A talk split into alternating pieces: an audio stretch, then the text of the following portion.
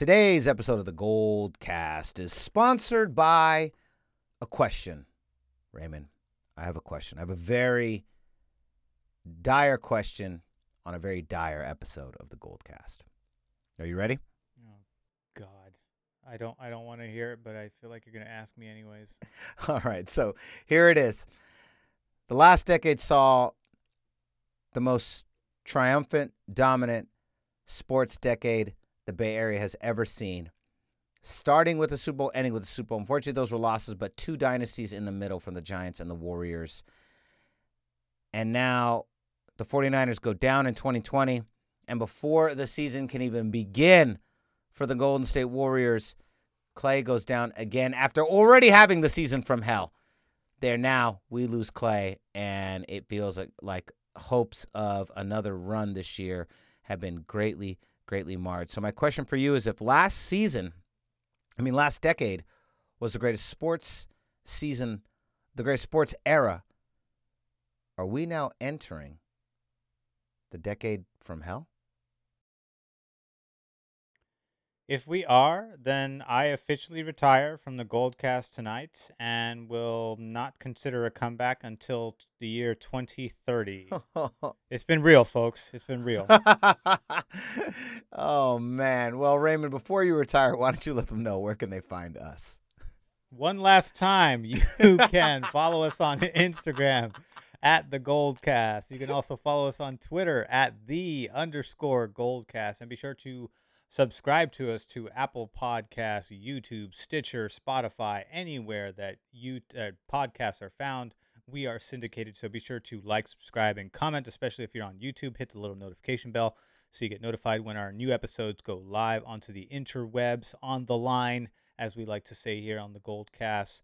And be sure to join the discussion because it feeds the algorithm on YouTube. So please be a part of the discussion, especially if you have an opinion and want to share. It could be one word, could be ten words, could be a mini essay. Let us know in the comments section. All right, here we go. Absolutely. So today's episode is huge, and we are first, our boy Max Marsh joins the episode, and we have a discussion with him about these prospects that the 49ers are looking at, the potential backup quarterbacks and potential future quarterbacks for the San Francisco 49ers. Then our boy, our main co-host, Candlestick Will, he joins us for a Warriors Emergency podcast. This was going to originally just be a draft special. Let's look at the draft. Let's look at the guys we got. Let's have a conversation.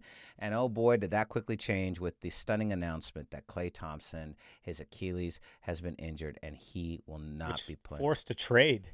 forced the Warriors to yeah, trade. Yeah, forced a Warriors trade, and uh, our entire season is now in jeopardy. So that that is the second part. But first, the greatest podcast intro in the game. And your professor of fanalism. I'm in the building. The greatest fanalist in the game. He's here too. Class is in session. Let's go. San Francisco, are you ready? Are you ready? This is the GoldCast.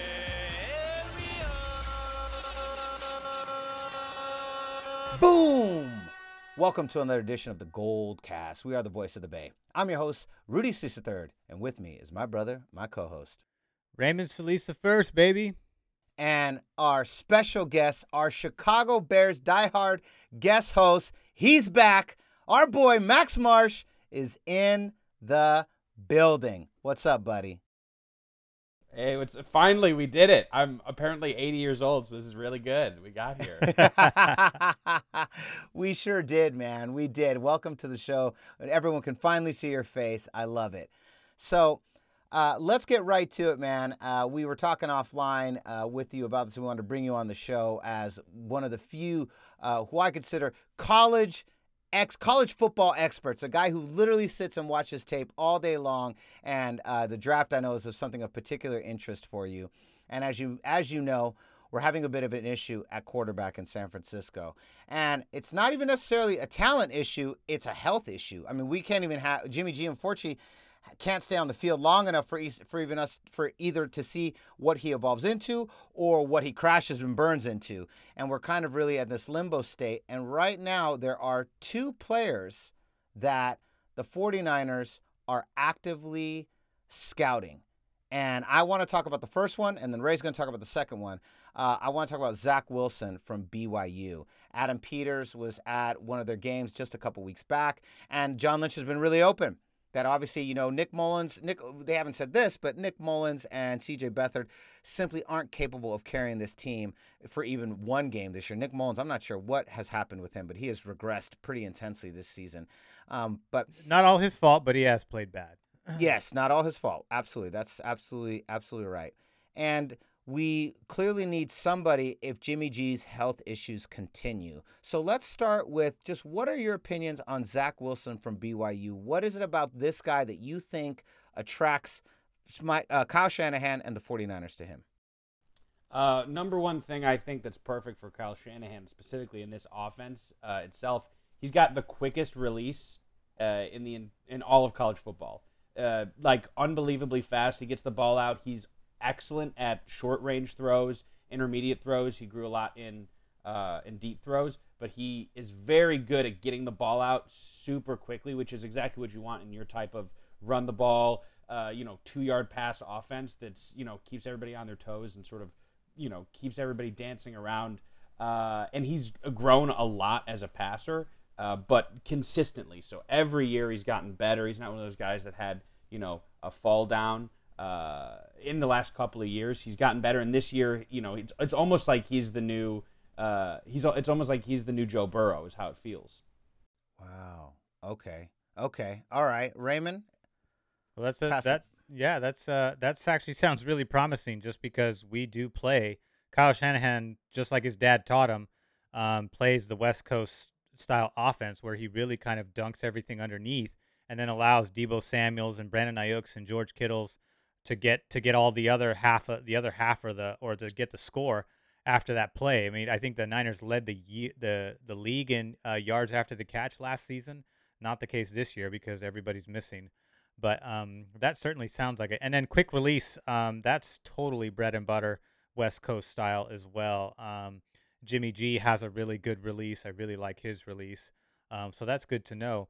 So the other the other candidate that the Niners are looking at, um, Adam Peters also took a look at the same weekend that he went to go see Zach Wilson, and that is a one Mac Jones, the quarterback for the Alabama um, program. What's your take on his skill set as it relates to the Kyle Shanahan offense?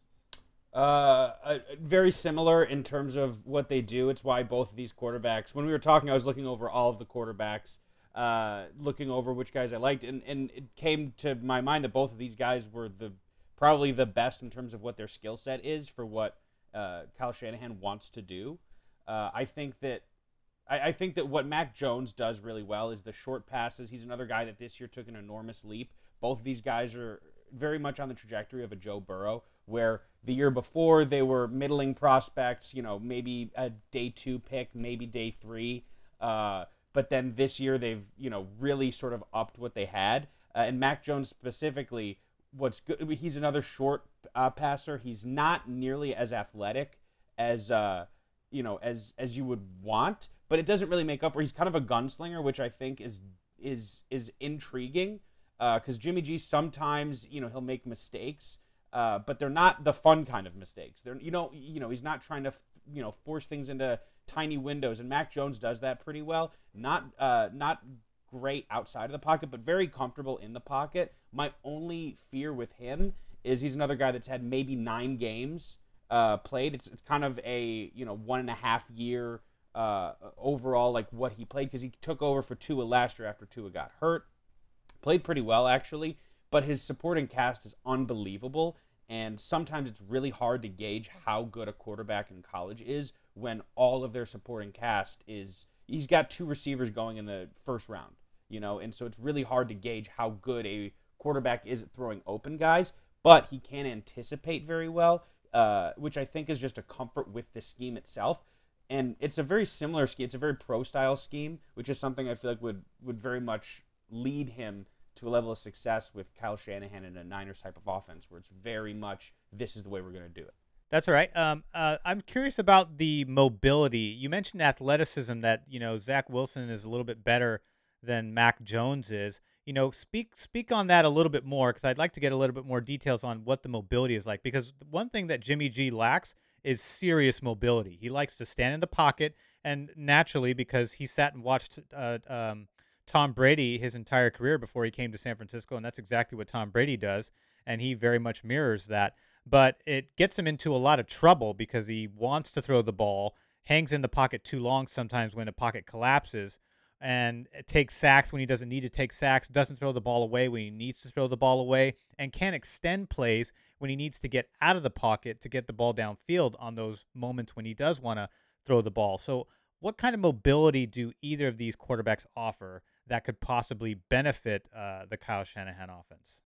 Yeah, and, and, and that's the thing, too, because that's how I've always felt about Shanahan's offense. I feel like it definitely works better, and the West Coast offense itself always. They, they, you never necessarily need, you know, very, very athletic quarterbacks, but you do need somebody that can make things happen when everything breaks down, and you need a couple extra yards, so to keep everybody honest, because it keeps, you know, the defenders honest.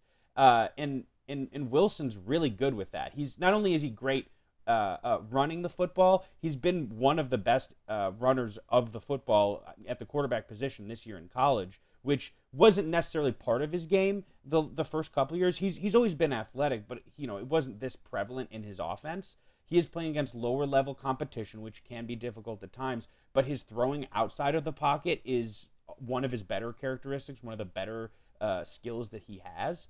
And so I think that there's a difference. But the one thing that that I do think is important is the ability to lead a receiver, the ability to get a guy open uh, without having to use athleticism. But with Wilson, I think that's why you'll see Wilson get taken over him. Some people are even saying he's, you know, might jump over Justin Fields as the number two quarterback, which could be the only thing throwing a wrench into the Niners getting him, uh, is because he's so good outside of the pocket. He's super athletic, um, not a freak athlete like Trey Lance, uh, but he's he absolutely can get it done. Uh, he just needs to bulk up a little bit to be able to take as much pain.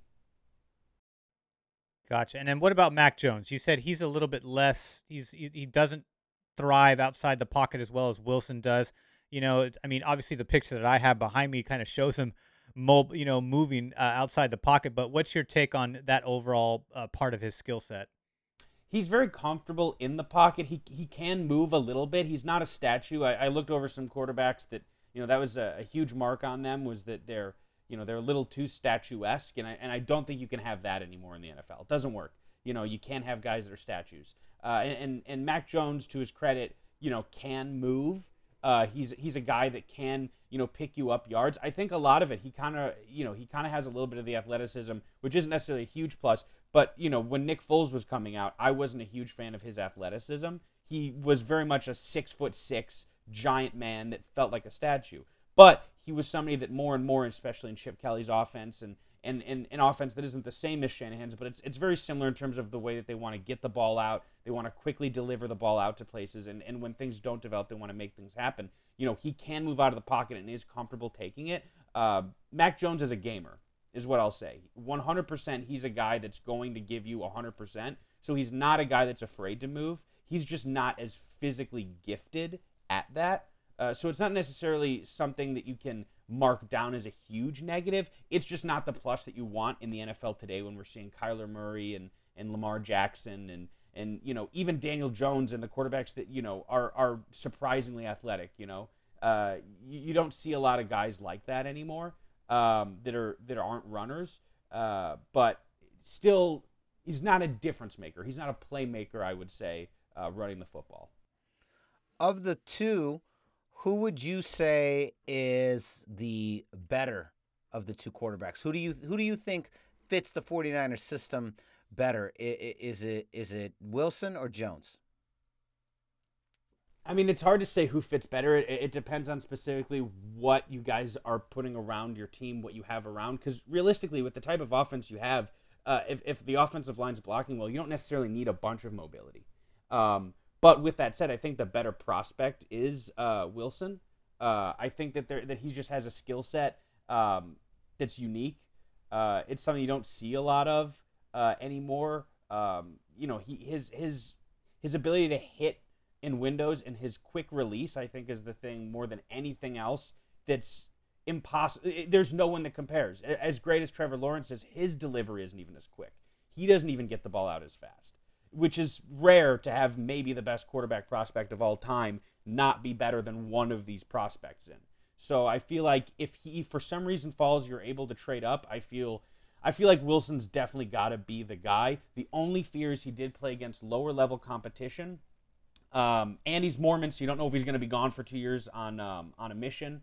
Uh, I don't think so, especially if he gets drafted in the first round. But um, I, I, I think it's a no-brainer between the two. I just have fears a little bit of Mac Jones being a system quarterback in an unbelievable offense and just knowing that offense super well. Uh, he very much could be like most of the other non-Tua quarterbacks that played for Alabama that go on as really good, serviceable backups. Uh, and that would be my only fear of him being taken as high as he could be taken. Gotcha. Yeah, and so you alluded to that. You think Wilson's going to go high. Where do you think Max Jones lands um, on the draft board? Man, I, as uh, looking at all these quarterbacks and looking at the need of quarterback and how, you know, prevalent that is, especially in the N F L this year, how you can tell the teams that have good quarterback play versus teams that don't. I mean, you look at the N F C East, the best quarterbacks are going to win that division. You know, it, it, it's and, and you're and you're seeing, you know, the the slight quarterback edge is what's going to win that division, and you're seeing it all over the place. So I think you could see, you you there's a very good chance you could see five quarterbacks taken in this first round, um, depending on what way teams go. Uh, Jones feels, Jones feels to me as though he's probably going to be a top fifteen pick, top twenty pick. Okay, the Niners could end, end up there, so that's not, he's not out of the equation if that's the case. Yeah, yeah, I, I, and I, and I think that, I think that the Niners are one of the teams that I'm looking at that that could be aiming for a quarterback. The Bears are one of those teams. It all depends on how the season unfolds, but uh, I, you're probably gonna see, you're probably gonna see three, if not four, quarterbacks taken in the top ten. Wow, wow, Ooh, awesome! High man. demand, high demand. Yeah. Absolutely. Raymond, do you have any more questions for Max here? No, that was it. So we have Wilson, who's probably going to go top ten, probably top five, it seems like, and Mac Jones probably in the uh, the first fifteen, it seems. But the Niners are going to have double-digit losses this season, in my estimate. So there's still a good chance we get one of those quarterbacks, if assuming that's who they want to stick with. Yeah, absolutely. Um, but, man, Max, thank you so much for coming on to the show. Uh, you, it's always a pleasure. I'm so bummed that we're not playing the Bears this year because we we are we they're they're cheating us of our weird ass Niners Bear game that we usually get every year. We're being cheated of it. We've been cheated of a couple seasons. You've been playing the Rams. You're cheating on us with the Rams right now. I don't appreciate it. I I mean, and it would probably be the most twenty twenty game of all time. Let's be honest. it would it would be a team destroyed with injuries versus a team that uh, can't do anything at all. It'll be a lot of fun. A lot of fun. yeah, yeah. May, maybe the gods, the, those sports gods, are are sparing us. Is what they're doing. They're like, do you really, do you really want to see Robbie Gould again? yeah. Robbie Gould kicked kick six field goals. Right. I, I do and I do and don't at the same. Right. Very sore subject. You guys know that's very mean. Yes. Absolutely, yeah. absolutely. All right, we're going to be jo- joining us next will be Candlestick Will on this, what has become a Warriors Emergency podcast. That is all coming up next. Uh, Max, thank you so much, bud, and we'll see you soon. Thank you, guys. I appreciate it. Always great to be on. Thank you. All right, gentlemen, here we go.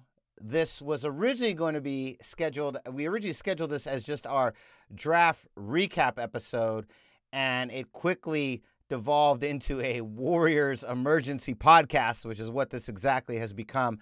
Uh, we we went from a very hopeful, exciting season, the return of the Splash Brothers, the return of the Splash Brothers without the aid of K D, and we've we've all wanted to see kind of this return, Draymond, like this original three nucleus back.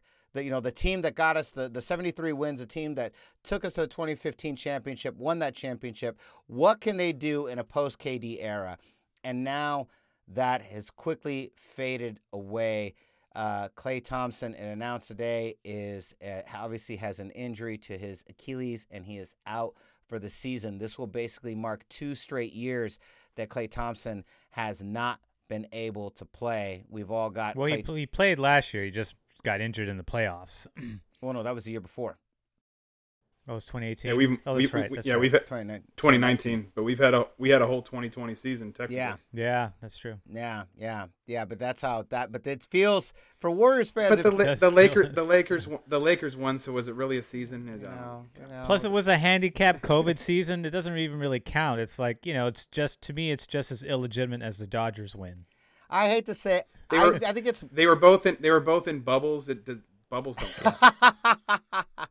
I think it's more legitimate than the Dodgers season because at least they played pretty. They were only like they were only like five or six games shy of a full season, and they they actually they actually their season ended in October, which is when it began the year before. So I'll I'll give the Lakers that one. I will concede that I will count their championship. The Dodgers have an interim championship. That is the interim championship. You are not the world champions. You are the interim champions. I will give. They're they're the uh, the the stewards, if you will. Yes. One of my one of my favorite stats I saw that was it was just random, but the N B A season was long enough that the Yankees got eliminated from the playoffs twice. That's actually true. So that's that, actually true. So that's just it, like just for the timeline of how wacky twenty twenty's been. That's to me. That's a that's a great way to describe how weird twenty twenty's been. Absolutely, we're all rocking Klay Thompson behind us. I got to show you guys my shirt because this one's badass. It's a comic strip of him going. There we go, Klay. Uh, this headband Klay is one of the best Klays. It's one of the best Klays. So now here we are, guys. Um, we our season is in jeopardy. Uh, well, at least in jeopardy of being as successful as we thought it was going to be um, with the, with the Splash Brothers reunited. Uh, more importantly, Klay Thompson's career is in jeopardy, and that's probably the most important part of this entire thing. And uh, yeah, Ray, I'm going to start with you. Where are you at on all of this, uh, on of all this news, and what do you feel this spells for the future of Klay Thompson and the Golden State Warriors? Well, it certainly took away, for me anyways, and also what it sounds like Bob Myers too. If you heard some of the interviews he's done, I listened to the one he did with Greg Papa in particular. And I just feel like a lot of the thunder out of any elation from the draft really got sucked out of the room with the Klay Thompson indus- in injury. It actually reminded me of DeMarcus Cousins, who's gone through, you know, a shitstorm of injuries since the first major one he had. And it just seems like I feel it, Klay is clearly on a similar path. And I we all know for a fact that DeMarcus Cousins is not going to return to quote-unquote boogie form when he's healthy. You know, he's technically a free agent. And, you know, I know he signed with the Lakers, but then injured himself in practice. So, uh, you know, his career is not going to be the same. And, I, and, you know, and he was still very much in a prime form when he took the first injury because he was playing alongside um, uh, Anthony uh, Davis, and uh, and they, they had a great duo going on there. And Klay Thompson, I mean, basketball, if, whether it's football or basketball, you know, this is this is pretty significant. You know, he injured the the left or the left M C L, and now he's torn the right Achilles tendon. And as someone who's going through an Achilles tendon as we speak, um, it is a long, arduous road. I'm sure he obviously he's going to have a tremendous medical advice and therapy going forward. He'll probably rec- recover sooner than I am, and I'm seven weeks deep into my my process.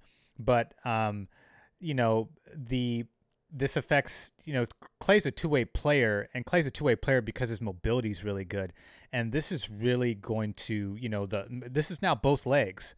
So this is going to affect his lateral movement, his his his turning movement. You know, all of that is going to get affected and really kind of impair his ability. So I'm not sure which part of him will be imp- I feel like his defensive his defensive skills are going to take a hit from this before his offensive skills, because his offensive skills is just him getting into position, catching and shooting majority of the time.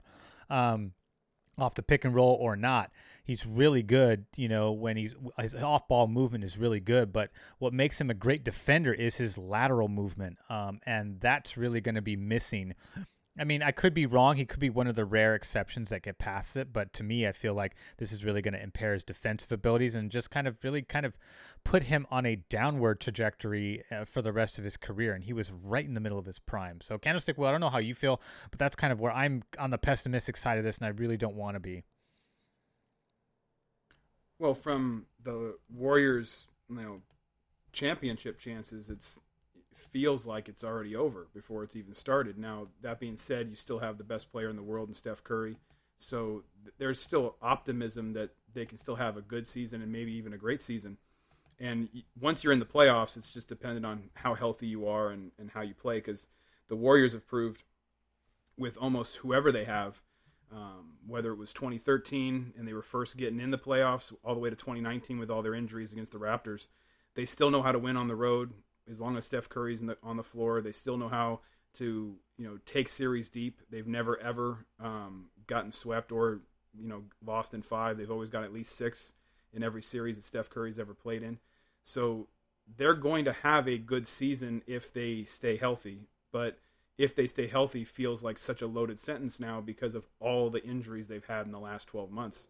It's not just Klay Thompson twice, but it's, you know, Steph Curry breaking his hand and, and all the other injuries that they had, you know, whether it was um, Iguodala, Livingston, you know, Kevin Durant, DeMarcus Cousins. I mean, Kevon Looney. They've, yeah, exactly. They've had so many injuries over the last uh, couple of years. And, you know, it's the toll that five seasons, you know, straight in the finals does to a team. It's the toll of just being a human being playing a, an elite sport. You know, guys get hurt all the time, and injuries are always terrible and they always suck.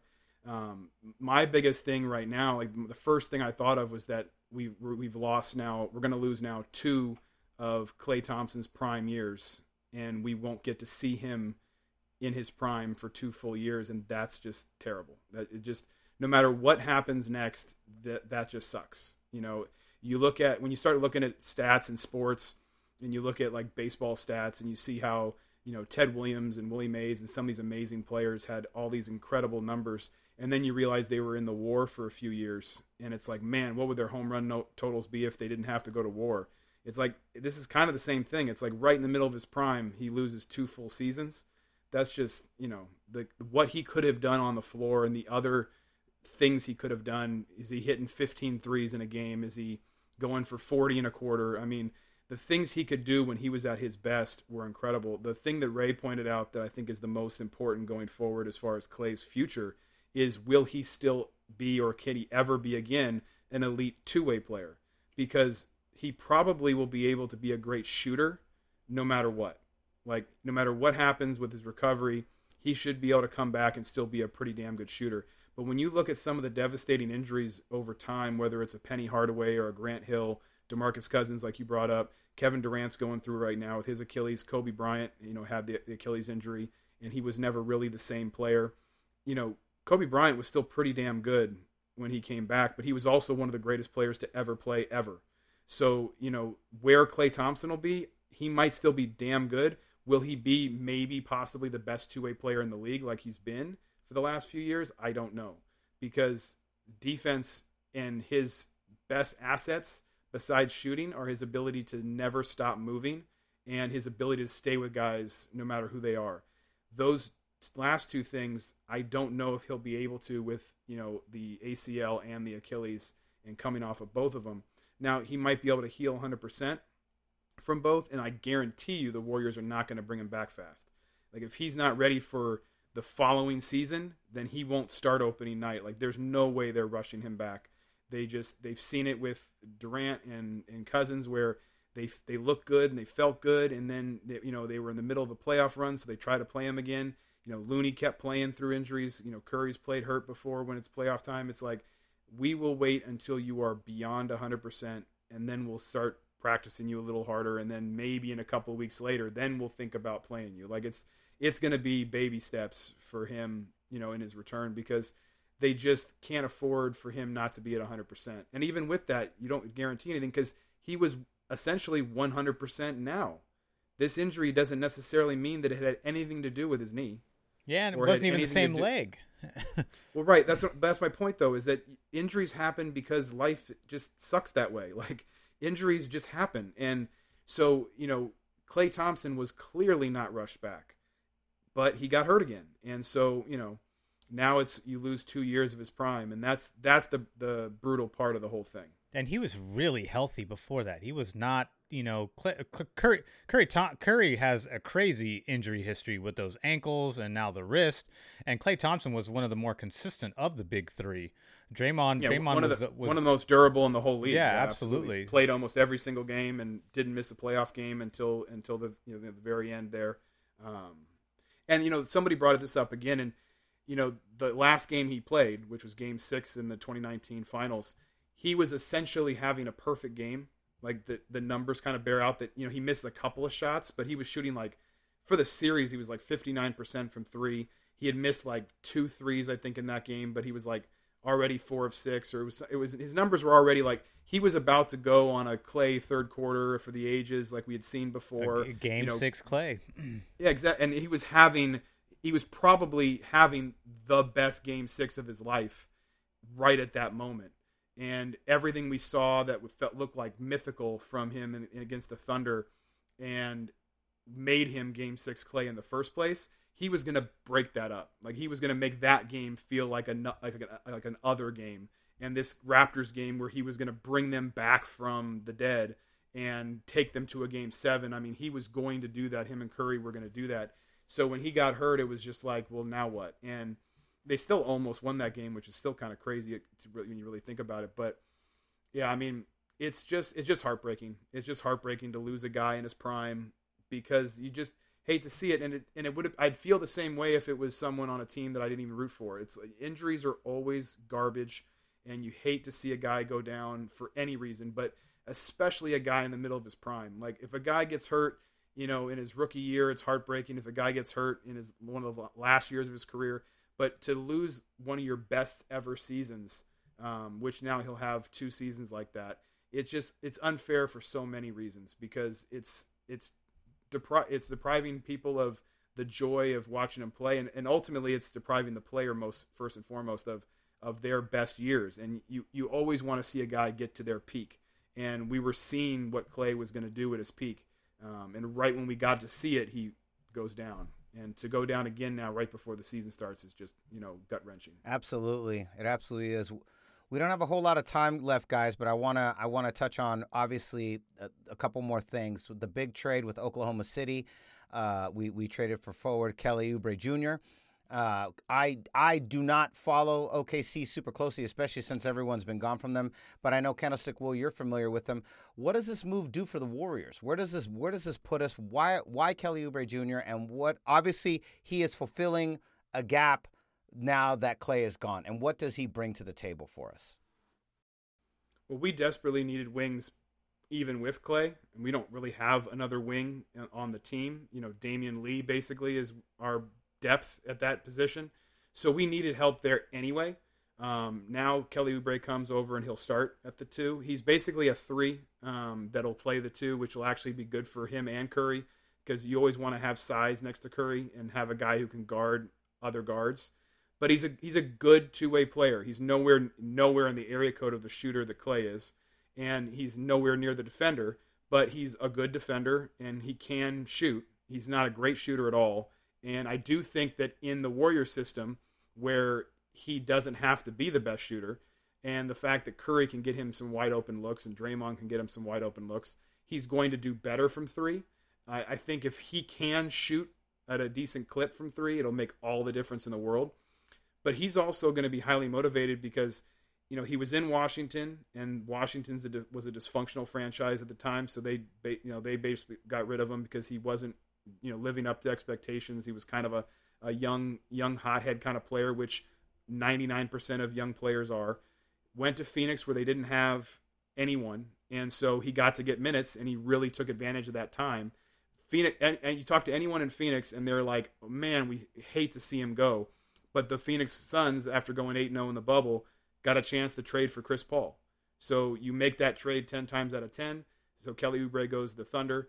Thunder are just looking to collect assets. So the Warriors call and say, look, we have this trade exception from the, the Andre Iguodala trade, so we can eat Kelly Oubre's contract. We'll give you a protected first-round pick for him. What the first-round pick is, it's the Warriors' pick for ne- from ne- for next year, but it's protected one through twenty. So if the Warriors end up not being very good next year and don't make the playoffs, they get to keep the pick. If they're in the if they make the playoffs and they are going to get the twenty-first pick or beyond, then the Thunder get the pick. So it, it's a win-win, because all it took for the Thunder to say yes to a, a trade was give us a first-round pick and we'll and we'll give give you our, give you a good player. And the Warriors are saying, look, if we give that first-round pick up, it's not a big deal because it will have been a playoff team, so it would have been worth it. Um, and then we're only giving up like the twentieth pick, or the tw- or I should say the twenty-first pick. And so if that if the Warriors end up not making the playoffs for any reason next year, and they get and they um, are protected one through twenty, then it's just some future second round picks. So the N B A trade's always weird because everything's always conditional.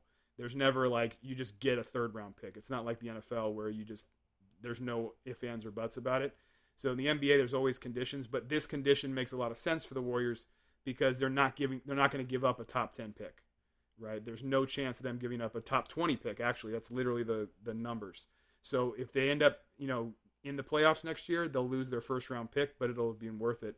The last thing I'll say about Oubre though is that he's on the last year of his contract and he's a young player, so he has all the motivation in the world to show he can be an elite two three, you know, um, in this league, and be a good two-way player. So if he improves his shooting and he shows he can play defense against multiple guys, he's going to get a really nice contract. It might, it might be from the Warriors. They might decide that he fits better with Klay and, and, and Steph than Wiggins does, or decides he's perfect for them off the bench, but he might be able to get starter money somewhere else. And, you know, that it's all on him now to take advantage of it, because any guy in his position where he went from the Wizards to the Suns to the Thunder technically, and then now the Warriors, you want to find a home. You know, D'Angelo Russell basically did the same thing. He was hopping to from you know to three different teams, went to the Warriors hoping for you know some kind of permanency, and the Warriors were like, "No, nah, you don't really fit with us." So he wanted to go to Minnesota, where he felt like he could find a home, and that's all any any player wants, right? So Oubre has a chance with this trade to get into a system where he could probably get starter minutes, which is going to be great for him, and then, once Klay is back, if if if you know if Klay comes back and Oubre is still there, he's a perfect complement off the bench to be a, a, a great you know kind of a two or a three, um, essentially replacing Klay in the lineup, which he'll now have experience of how to do for a year. So it's a smart move because it's the kind of player that has all the motivation in the world to try to fill those shoes, but he's not going to fill those shoes the same way. Like, he will not be the defender that Klay was. He certainly not the shooter is, but no one in the world is. So it's it's going to be on the Warriors to look for other players to fill that void. Find another guy out there who maybe is a great shooter, can't really defend, but can maybe replace some of the shooting that Klay did. Those kind of things. But Oubre's, for for the options that were out there, it's about as good as they could have done with the trade exemption that they had. There you go. Well, there it is, Raymond. Real quick before Boom, we run, nails. any any thoughts on James Wiseman, our number one pick, or the second pick of the draft, but our number one pick this year? Well, yeah, because we now have a much more promising, high-value center, and center's been the one position where we've kind of had a rotating committee year in and year out, even through the championship runs. We've always gotten someone new. You know, Looney's been the one constant there, but he was coming off of double hip surgery, but he's he's turned out pretty well and's recovered nicely from that. But we're still we were still missing kind of an elite center, and this kid, you know, looks to, at least from what everyone's saying, and you know, the skill set, he looks like he can definitely become that. And this is someone that's going to be able to start, you know, right away. So he's going to be able to contribute to the team right away, which is great to see. And just going to see how he kind of fits into the screen. You know, he's he's going to be a guy that offers, you know, lob opportunities with his length. I think he's going to be great. We need a, a bigger rim protector in the key there, so that'll be nice to have. Um, really complement Draymond Green's defensive prowess, so it'll be really, really good to see that. And then, you know, it's the offense that's really got to improve on his end. I think defensively, he's gonna that's gonna be the part of him that shines early on, and then as the season goes on, we're gonna see how his offense starts to grow and adapt with this in in the Steve Kerr system. But um, I'm excited for him just because you know we need we need an elite center, and he looks like he could be he could become that under the right tutelage, and if he's if he's got the drive and will to become that kind of player. Awesome, uh, Candlestick Will. Any final thoughts on James Wiseman before we go? Well, you know, the the bottom line, I think, with any team building is that you want to bring in as much talent as you can. If they fit perfectly with the system, that's even better. If they fit um, you know, the exact what what you're looking for for a certain position, that's even better. But you just want to collect talent and let the talent play itself out. So, you know, they brought in Marquese Chriss last year, who turned into be a pretty damn good player, um, kind of from a, you know, from, from the, the garbage bin, as it were. If, you know, obviously that's, you know, not true if you're an N B A player, but he wasn't really getting much minutes anywhere. And, um, and so all of a sudden he finds a home with the Warriors, and they could go into the season with just him as a center and, and just give him a ton of minutes. But, you know, iron sharpens iron. So you have to add talent and add depth to create competition. Now you bring in a guy like Wiseman, who you, you might just give the starting job to, but you've got, he's got to face Marquese Chriss in practice every day. And Chris worked his butt off last year to get those minutes. He's not going to just let some kid come in and take him. So you, you give yourself a chance to have a couple of guys who are, who are kind of perfect for that role of being able to come in, the younger versions of JaVale McGee that have more skill sets. Um, certainly Wiseman's the better defender. Chris is a little bit more polished offensive game, but the bottom line is, is that both of those guys are going to want those minutes, and they're going to might have to share those minutes if the Warriors are, are get what they want, which is to find another big that's a veteran. So, you know, I don't think the guys like Marcus Sol and Serge Ibaka and, and Paul Millsap, some of the veteran bigs that are out there, are going to choose the Warriors because of the Klay injury. I think they're going to find another team that might be a little bit closer. One of them might pick the Lakers. One of them might pick some of the other teams like the Clippers and and, and things like that. So we might have lost out on some of those guys, but that's going to end up being a good thing for Wiseman and Chris in that they'll have more chances for minutes. Um, the the other part, just real sh- quick shout out to Nick Mannion, who they got in the second round. He's a guy who's going to be able to compete with Kai Bowman for, for a backup position at, at point guard. I don't expect him to make the team. He probably is going to be more of a two-way player, but it just gives them some depth so that they don't have to rely on Kai Bowman. They don't have to rely on Jordan Poole to have to be a point guard. It gives them somebody else that can compete for that spot. Again, you know, you see this with the San Francisco Giants, where they made a lot of mo- like little minor moves, but all those minor moves gave them more depth in more places that made the whole team a little bit better. So that's what Wiseman and Mannion are going to be. And they were both guys that were top prospects at one time in college. So you're just bringing in two talented players, and you're adding them to your group, because last year they had a lot of grinders, guys like Bowman and Damian Lee, who could just grind out minutes, and they were they earned those minutes. Toscano Anderson was another guy who just came in and found a way to get minutes. But those guys aren't consistent N B A players yet. They just aren't. So if you had to give them fifteen, twenty minutes next year, that's showing that your team's not ready for the playoffs. So if you can add talent, it forces those guys to pick their game up. And so Oubre is going to make it a lot harder for Damian Lee to get minutes. That's a good thing. You know, guys like Wiseman are going to make it a lot harder for Chris to get minutes. That's a good thing.